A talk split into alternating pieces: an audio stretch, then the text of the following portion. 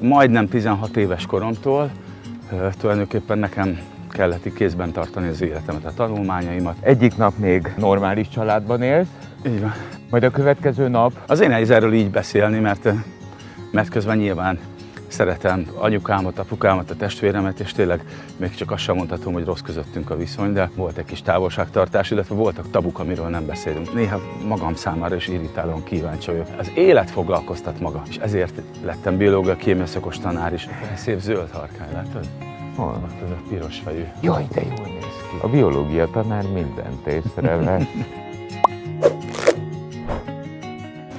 Képzeld, de régen, hát azt nem mondom, hogy nagyon nagy rendszerességgel, de régen kijártam a Margit szigetre, Igen? itt lakom közel, és, és még szerettem is, mondjuk heti egyszer körbe futottam a Margit szigetet, nem tudom, hogy ez már futásnak számít-e vagy A sem. futás, hát hogy nem, már bármi futás. És az történt, hogy ilyen 11-2 évvel ezelőtt beszakadt alattam egy horgászmódó orfűn, ráadásul a lovasi bandinak ahol vett egy új módot, és korhatok voltak a fák, és akkor ott megsérült a térdem, és meg kellett műteni, kiderült, hogy két helyen meniszkuszportszakadás. És a műtét óta az van, hogy annyira nem bírom a futást, tehát így hosszú távon semmiképp. Tehát ilyen 200 most métereket így Lefutok? Ja, ja, nem is, egyébként nem is ilyenkor szokott a baj lenni, inkább az van, hogy utána egy-két napig így be van dagadva a térdem, hogy érzem, hogy fáj. Viszont egy dolog nagyon jót tett neki. Nyilván arról hallottál, hogy a zselatin jót tesz ugye az Igen. ízületeknek, Persze. de hogy nem is akármilyen zselatin, tehát nem kell különleges gyógyszerekben gondolkodni, hanem ilyen hetente, két hetente így lefőzök egy kisebb adag kocsonyát, elteszem ilyen kis poharakba, lefagyasztom, és azt az edzőm ajánlotta. Milyen edző? Mit sportolsz? Hát ugyanúgy heti egy alkalommal másfél óra, és ez box. Ugyanis az unalomtól félek mindig, hogy unatkozni fogok edzés közben. És a box edzés nem olyan, hogy nem tudsz unatkozni. Várjál, ott ha elkezdesz unatkozni, gyorsan jön a pofon. Így van, így van. Ha egy elmélázol, akkor véged. Bemondó ide, bemondó oda. Hogy gyerek apukája vagy. Igen. És eh, ha jól számoltam, a legkisebb és a legnagyobb között Hát egy közel olyan 30, 30 év. Igen, környéki év igen, van. közel 30 év van közöttük. Erre szoktam azt mondani, hogy nehéz ellenállni a reprodukciós késztetéseknek. De legutolsónál azért vacilláltam, többinél nem annyira. Nem akartam elvenni a Zsaniktól, a feleségemtől azt a lehetőséget, hogy szülessen egy kislányt is. Bár nagyon szeretett volna, és biztos, hogy jó Isten is így akartam egy kislányt. Neked az életednek volt egy katartikus traumája, amikor a hugod és az édesanyád a 80-as évek közepén Ausztráliába diszidált. Igen. E, talán annak is köszönhető ez a, hát mondjuk ki sok gyerek, Azt nem tudom. Szerintem annak inkább csak az köszönhető, hogy, hogy sajnos így bennem ragadt egy, egy szinte állandóan ott pislákoló bizalmatlanság, hogy, hogy elveszíthetem azt, akit szeretek. Úgyhogy te mennyi a- idős voltál ekkor? Hát 15 éves, majdnem 16. Tehát a kamaszkor közepe. Igen, így van. Tehát szerintem a eh, legérzékenyebb kor. És erre te készültél, hogy, hogy, hogy ők elmennek? Dehogy is. Tehát ez teljesen váratlanul jött.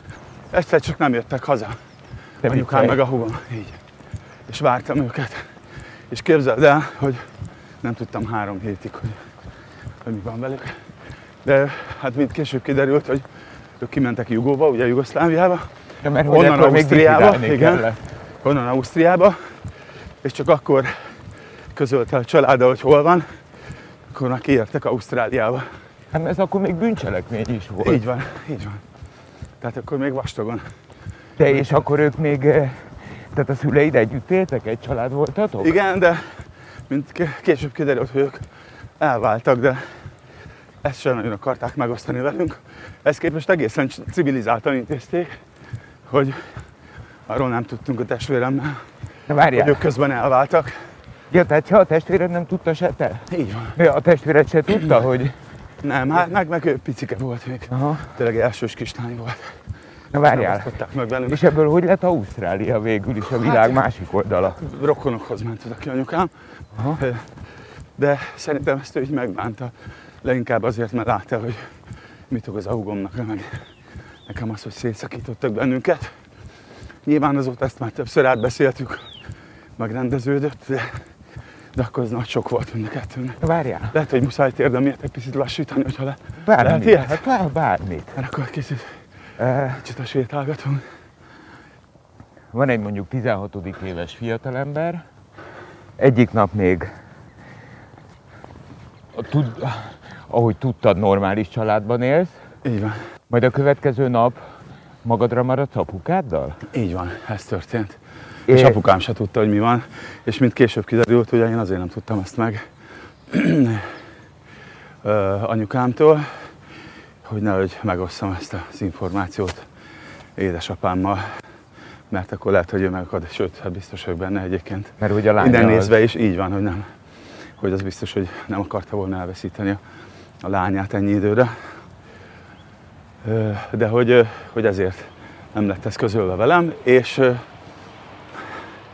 és hát ugye apu, apukámat is annak ellen- ellenére, hogy nyilván tudta, hogy elváltak, ugyanilyen váratlanul érte, és szerintem apámat is megrázta az, hogy, hogy látta, hogy engem mennyire érzékenyen érint ez a dolog. Mennyi, mennyi idő után láttad őket újra? Hat év. Hat év múlva? Hat év múlva. Hat évig nem is találkoztatok? Nem találkoztunk, Ja, csak bocsánat, leveleztünk. de hát telefonálgattunk. 90-91 rendszerváltás, tehát van, akkor lehet újra van. utat. És akkor Így te van. mentél ki hozzájuk? Nem, ők, ők hazajöttek. Hazajöttek, mert anyukám megbetegedett, és úgy látta jobbnak, hogy, hogy akkor jobb, hogyha itthon, itthon kezelik. Valószínűleg ez is olyan lehetett az ő betegsége, illetve a betegsége. Így van, így van. Tehát szerintem nem, ő tudta feldolgozni a saját döntését. Így van, nem tudta feldolgozni, és szerintem a legjobb döntés volt, hogy, hogy hazajöttek még akkor is, hogyha, hogyha Ausztrália gyönyörű, még hogyha a húgom gyakor, gyakorlatilag ott is szocializálódott, és nyilván emiatt perfekt uh, angol. És most nem is ez most is. vissza. Hát látogatóba igen, de szerintem, szerintem lakni nem. De nagyon, nagyon szereti a mai napig a húgom Ausztráliát, de, de, de lakni szerintem nem szeretne visszamenni. És na, nagyon fura, hogy főleg azután, és ezt beszéltük is, hogy ami ott a Covid alatt történt, az egy kicsit creepy, tehát így megremétett bennünket az a, az a szigorra, ahogyan ott kezelték ezt a dolgot, ott Aha. meg Új-Zélandon. Nyilván hát most fölösleges arról beszélni, hogy az most úgy jó volt-e vagy se. Szerintünk nem, de mások szerint meg ők csinálták helyesen. De az biztos, hogy, hogy, azt, hogy egy, egyébként egészen liberálisnak, meg szabadnak ismert ország ilyen restrikciókat vezet be, az, az a valami miatt, amit egyébként mások meg nem tartanak olyan súlyos vagy nagy ügynek, az, az egy kicsit aggasztó bennünk, de ez egy mellékszál csak. Id, idézd már föl nekem, eh, ha, ha tudod, de hát gondolom milliméterre tudod, hat év után az első találkozásotokat. Hol történt? Meg A hogyan? reptéren, hogy meg, te, tehát tudtad már, hogy jönnek haza? Így van, úgy volt, hogy anyukám korábban jött, nem tudom, valahogy úgy intézték el, hogy anyukám korábban jött, és a nagybátyámmal jött haza a hugom, és egy, egy-két héttel később, lehet, hogy ez valami repülőjegy okoskodás volt, biztos akkor is voltak ilyen, nem tudom, biztos valami kedvezményes, ez mindegy is, és emlékszem, hogy a, nyilván egy ilyen kis babás húgra ö, számítottam, még akkor is, ha tudtam, hogy, hogy már 12 éves, vagy elmúlt 12 éves, mikor hazajöttek, de hogy ö, olyan, hát mégis egy, egy egész nagy kamaszlányt láttam magam előtt, akinek a hangja, a formája egyáltalán nem olyan volt, Mint amire mint ahogy elengedtem. Hát nyilván elengedtem egy, egy elsős kislányt, egy általános iskolás elsős kislányt, ő volt a Ne kis húgom. felejtsük el, nem volt internet, nem volt FaceTime, Ja, nem volt Instagram, nem hát lehetett néha láttam képek- fotót Igen. róla, egy-két ilyen képet, ilyen mosolyos képet, mikor megláttam, akkor meglepődtem, hogy mekkora. Hát nyilván, de ez nyilván természetes, hogy, hogy egy 6 és 12 éves lány között elég nagy a különbség minden értelemben. És, és hát már arra emlékszem, hogy megöleltük egymást, és én arra számítottam, hogy ő ugyanúgy úgy visszaölel majd, de, de végtelenül zavarban volt, és szerintem nem tudta, hogy mit kell csinálni. És hogy csak állt, és így pislogott. Úgyhogy ami aztán nyilván később feloldódott, vagy órákkal, vagy egy-két nappal később ez már teljesen feloldódott. Csak akkor meglepődtem azon, hogy azt hittem, hogy egymás nakába ugrunk, és igazán nem ez történt, hanem, hanem ott földbe gyökerezett lábbal állt, és pislogott a reptéren. De hát innen visszanézve is inkább sajnálom a drága kis ugocskámat, hogy, hogy ilyen helyzetbe sodort bennünket az élet. Hogy ezt így kellett, hogy megéljük. És amikor anyukáddal találkoztál, hat év mm. után? Hát ő akkor nagyon, nagyon el volt foglalva azzal, hogy, hogy rosszul volt neki, ezért több, milyen, több minden baja volt. Ilyen idegi alapú, meg pajzsmirigy, meg emésztőrendszeri gondok, tehát hogy az a klasszikus pszichés betegségek egyébként, vagy a pszichoszomatikus betegségek.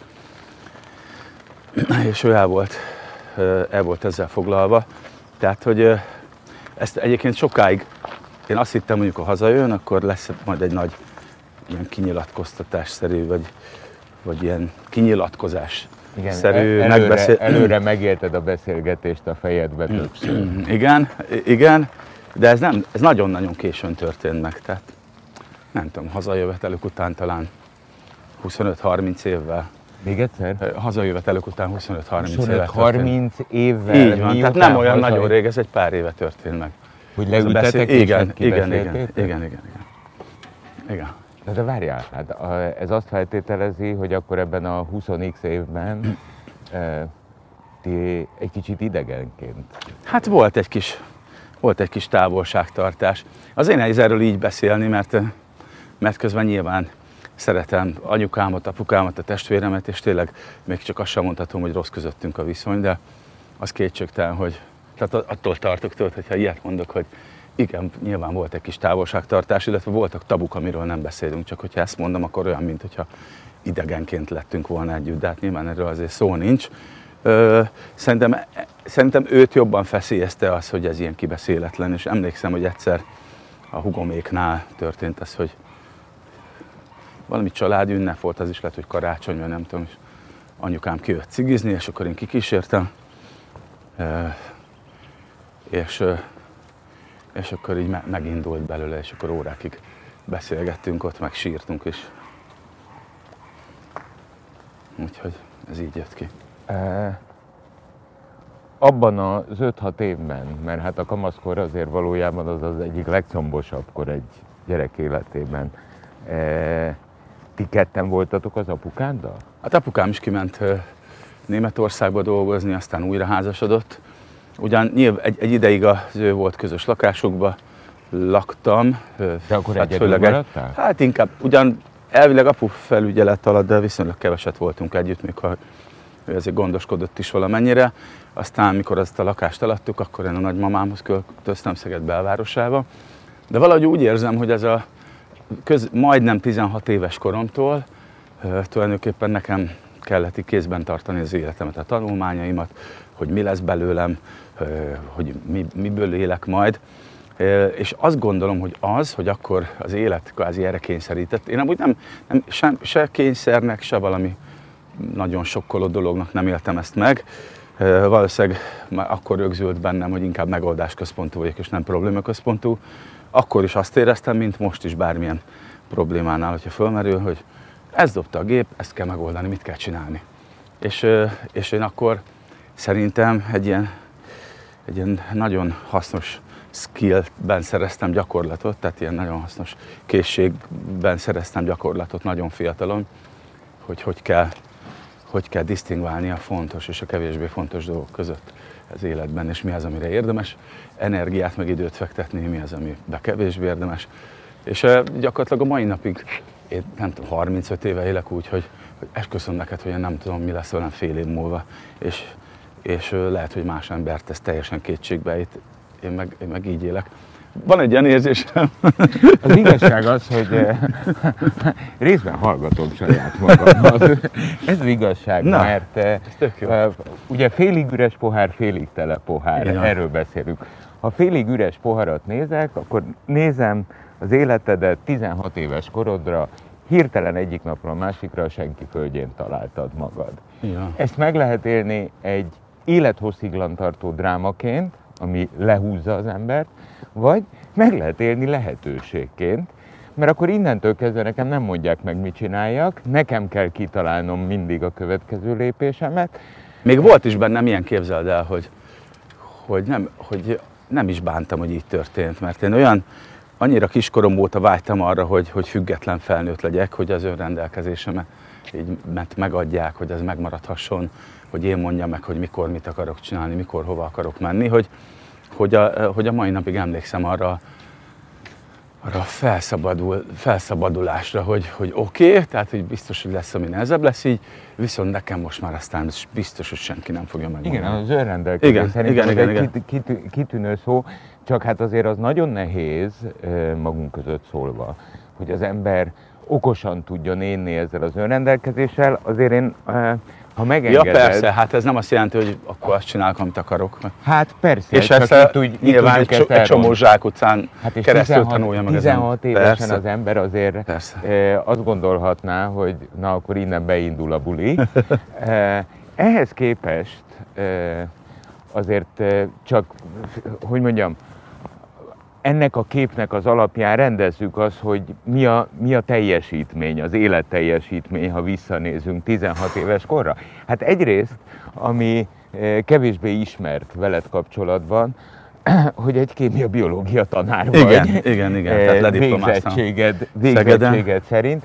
Tehát magyarán szólva a zene mellett eh, a tanulmányok sem lettek elsinkófálva. Hát, igen, de ez meg a kíváncsiságomnak köszönhető, hogy én olyan már néha magam számára is irritálóan kíváncsi vagyok, tehát annyira szeretem tudni mindenről, hogy mi hogy van, és, és valahogy nekem ez ilyen automatikus volt, hogy a természettudományok felé fordulok, mert ez sok mindenre magyarázatot ad, hogy hogy működik az élet. Az élet foglalkoztat maga.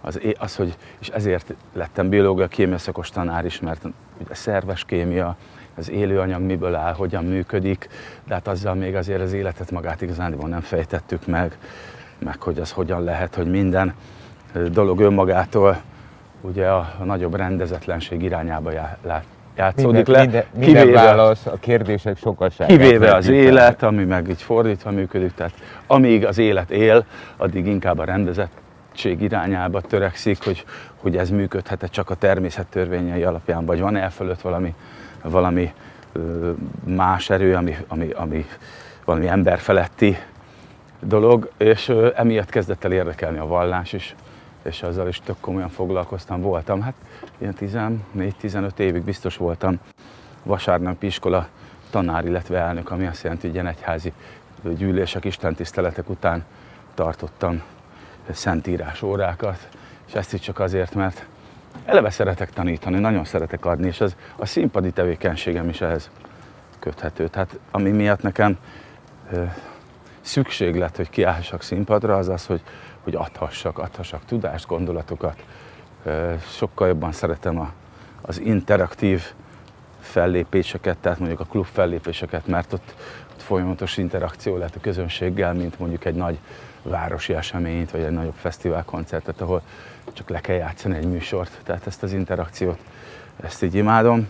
És úgyhogy nekem, nekem valahogy ilyen egységes egész az, hogy, hogy, és ilyen nagyon természetesen egymásba illeszkedik, hogy, hogy, hogy érdekelnek a, tudom, a szentírások is, de a természettudomány is nagyon érdekel, vagy, vagy ha úgy tetszik, ilyen nagyon magasztos kifejezéssel élve a művészet maga. De szerintem a művészet annyira nem magasztos dolog, a művészet csak annyi, hogy műveket hozunk létre, és aki műveket hoz létre, az és a, zene művész. Az, a zene az hogy, hogy, hogy érkezett? Az természetes része volt? Igen, az... nyilván itt van egy, van egy nagyon erős genetikai meghatározottság is, már apukám is, anyukám is nagyon jó fülű, meg jó hangú ember. Én úgy jöttem fel, hogy ők otthon mindig több szólamban énekeltek, hogy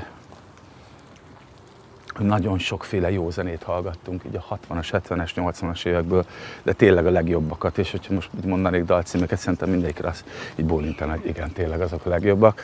Tehát szerintem ilyen nagyon jó zenei ízléssel szocializálódtam, és akkor volt, volt egy nagyon konkrét pont, amikor kvázi így elromlottam, vagy én ezt úgy szoktam hívni, hogy áldozatul estem a rock'n'roll átverésnek, amikor a szüleim szerintem azóta is bánják, megmutatták nekem a, a Nehéz nap éjszakája című filmet. Aha és emlékszem, ez, ez, ez az első Beatles film, és hát onnantól kezdve így azt éreztem, nem lettem több szerintem ilyen 8-9 éves, hogy hát én, én is azt akarom, hogy ez legyen a foglalkozásom. És akkor teljesen jogosan mondták, hogy ez azért nem így megy, meg elkezdtek így terelni, hogy Tudod, Zolika, hogyha gitározni akarsz tanulni, akkor először hegedülni kell megtanulni. Aha. És így elképzeltem magam, hogy megyek egy hegedűtokkal tőle. Fú, nagyon cikérni, már csak az lenne cikép, ha fuvolatokkal menni. Úgyhogy egy időre elengedtem, és akkor ilyen 13-14 éves korom, amikor rájöttem, hogy ez nem így van, elkezdtem magamtól gitározni, tanulni. Egyébként zongorázni meg jártam. tehát a zene az természetes része volt azért. Igen, a, a, a minden, tehát valahogy ilyen evidens volt, hogy, hogy az, ha, ha nem is zenével foglalkozom, de hogy nagyon közel fogom érezni magam mindig ehhez, és, és hát a mai napig tele vagyok ötletekkel, tehát ugye nem csak mert az Miközben azért, van. azért, azért egy életet töltöttél, eh, sok minden más mellett a, a, a színpadon, eh, tehát eh, én azt gondolom, hogy az ember akár még meg is unhatná. De van, amikor, van, amikor megunom. Igen? Tudod, mi volt a legnagyobb sok, és az előbb, jó előbb már beszéltünk a, a Covid időszakról, hogy én nem tudtam, hogy nekem a, a, az alkotói és az előadói lelkesedésemnek és az, és az aktivitásomnak mennyire erős, mennyire fontos alapfeltétele, hogy, hogy én tudjam, hogy ha éppen kitalálok valamit, vagy próbálunk, az két hét múlva, két hónap múlva, de bele Igen, a visszajelzés. Hogy tudom, hogy azt látni fogják, tudom, hogy arra majd valamit reagálnak. Tehát céltalanul Igen. nem tudsz alkotni. De, így van. De, és, na, de, de az a fura, hogy nagyon sok kollégám meg azt mondta, hogy annyira örült ennek az időszaknak, meg, mert végre hónapokig, évekig otthon ülhetett, és szépen dolgozhatott a kis anyagain. De én meg rájöttem, hogy nekem semmilyen anyagom nem szól magamnak. Tehát nekem semmilyen, semmi értelmet, vagy semmi kielégülés nem ad az, hogyha magamnak írogatok zenéket, meg szövegeket. Sétálgatunk itt a Margit szigeten, ha összefoglalom, ugye 16 éves korodtól tulajdonképpen önállóan menedzseled az életedet, eh, van hat gyermeked, Igen. Eh, szeretsz tanítani kémiát, bioszt és adott esetben vallást, vallástörténetet, eh, és egyébként az életedet meghatározta a zenei karriered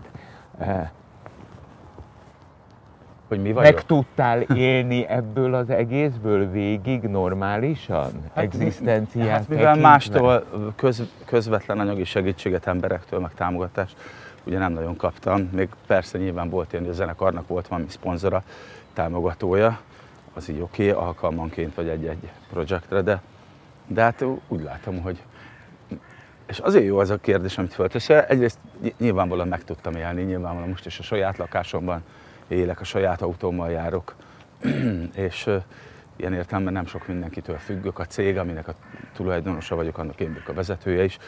Belegondolok, soha az életemben nem voltam beosztott, maximum akkor, amikor kamaszkoromban elmentem a konzervgyárba, konzerv, rozsdás konzervdózokat sikálni, ami szerintem fölösleges munka volt, de, de mindegy.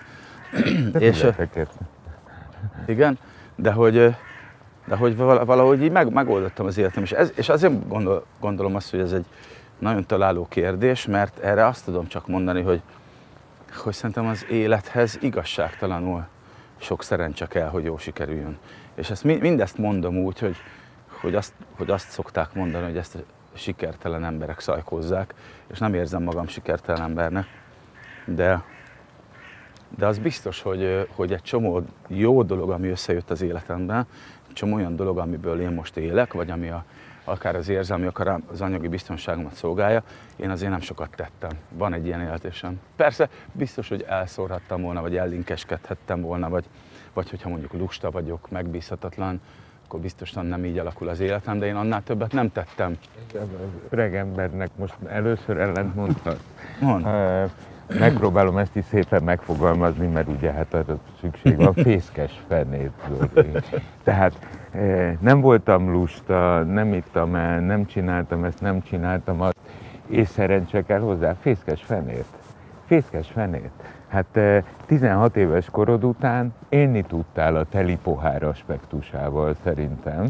Igen, valószínűleg így van. És valószínűleg nem lustán töltötted az életed, mert amit csak felsorolunk, és akkor nem mentünk bele részletesen a zenei pályafutásodba. Igen, de az a kérdés, egy... hogy én mondjuk, hogy tényleg én tehetek arról, hogy ezt nem szórakoztam el, vagy lehet, hogy én az a szerencsés alkat vagyok, tudod, aki, aki nem vágyik arra. Persze, nyilván, miért, miért nem mennék el három hetente vagy két havonta iszogatni a haverokkal, vagy, vagy akár hajnalig dumálni, röhögni, vagy, tehát miért ne?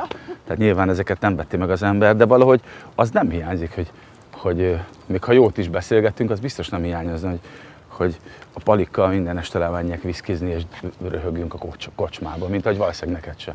Nem. De hogyha azt mondod, hogy mit, havonta egyszer Várjál, ez így bele, a, akkor meg hajrá, a, a, az arány megtalálása. Igen, igen, igen. A mérték meg. Szerintem ez sem a szerencse kérdése. Na várj, erre hadd mondjak valamit, ami, ami nekem egy nagyon fontos tanítás, és, és minden nap eszembe jut. Még Szegeden laktam, rendszeresen jártam föl már akkor a zenekar miatt Budapestre, de heti, heti háromszor, négyszer.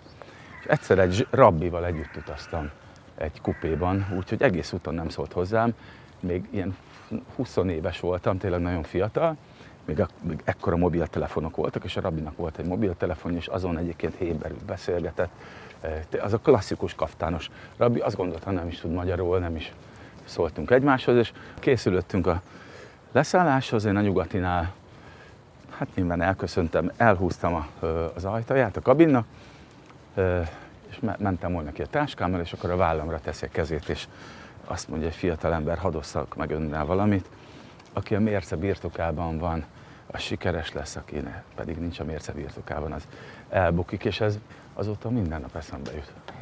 Alapigazságok az életben, amik nagyon egyszerűek, szerintem, viszont tartósan követni őket, Nehéz. Az nem egyszerű, mert hát pláne, szerintem, kell, az pláne szerintem Egyébként magunk között szólva, neked van hat gyermeked, nekem három, látom az életüket, és látom, hogy a mi életünkkel szemben mennyi és mennyi befolyásnak vannak kitéve.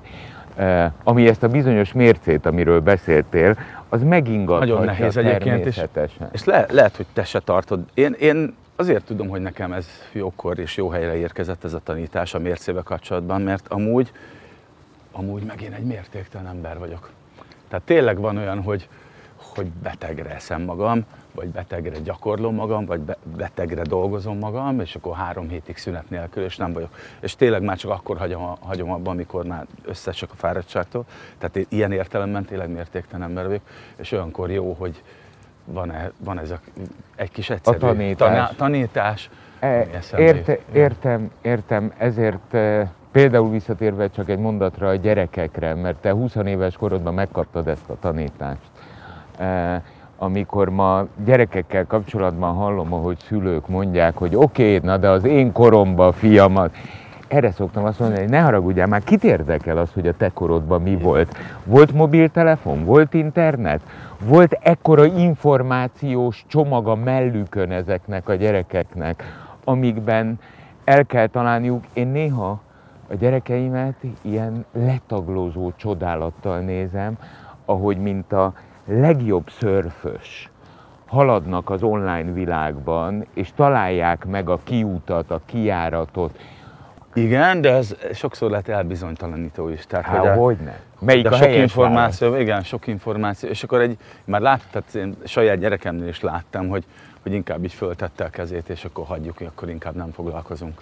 Ezzel. Hát igen, meg itt, itt, de hát ez nagyon messzire vezet, bejön a, a, a gyerek intellektuális szűrőrendszere, hogy mi az, amit beenged. De én azt látom a, a mikorunkkal ellentétben, hogy ők naturálisan zseniálisak, mert ugye egy gyerek, egy gyereket csak mi tudunk elrontani, mert egyébként... Ja, ezt is szoktam mondani egyébként, a számból veszed ki a szót, hogy hogy egy gyereket nagyon mással nem tudsz tenni, mint amilyennek születik, de határtalanul el lehet rontani, az biztos. Szép zöld harkány, látod? Hol? Ott az a piros fejű. Jaj, de jól néz ki. Majd megkérjük a kollégánkat, fordulj ki a kamerával, légy szíves, ott egy zöld harkája fatövében. Itt, itt a közeli fatövében. A biológia tanár mindent észrevesz. Hát nagyon szépen köszönöm a beszélgetést. Én köszönöm. Egy élmény volt, mondjuk egy tíz év múlva ránézünk egymásra, hogy hol tart a, Legyen úgy. a önálló egyéniségünk Köszönöm szépen. 98.6 Manna FM. Élet, öröm, zene. Iratkozz föl, nyomd be a csengőt, és azonnal értesítést kapsz új tartalmainkról.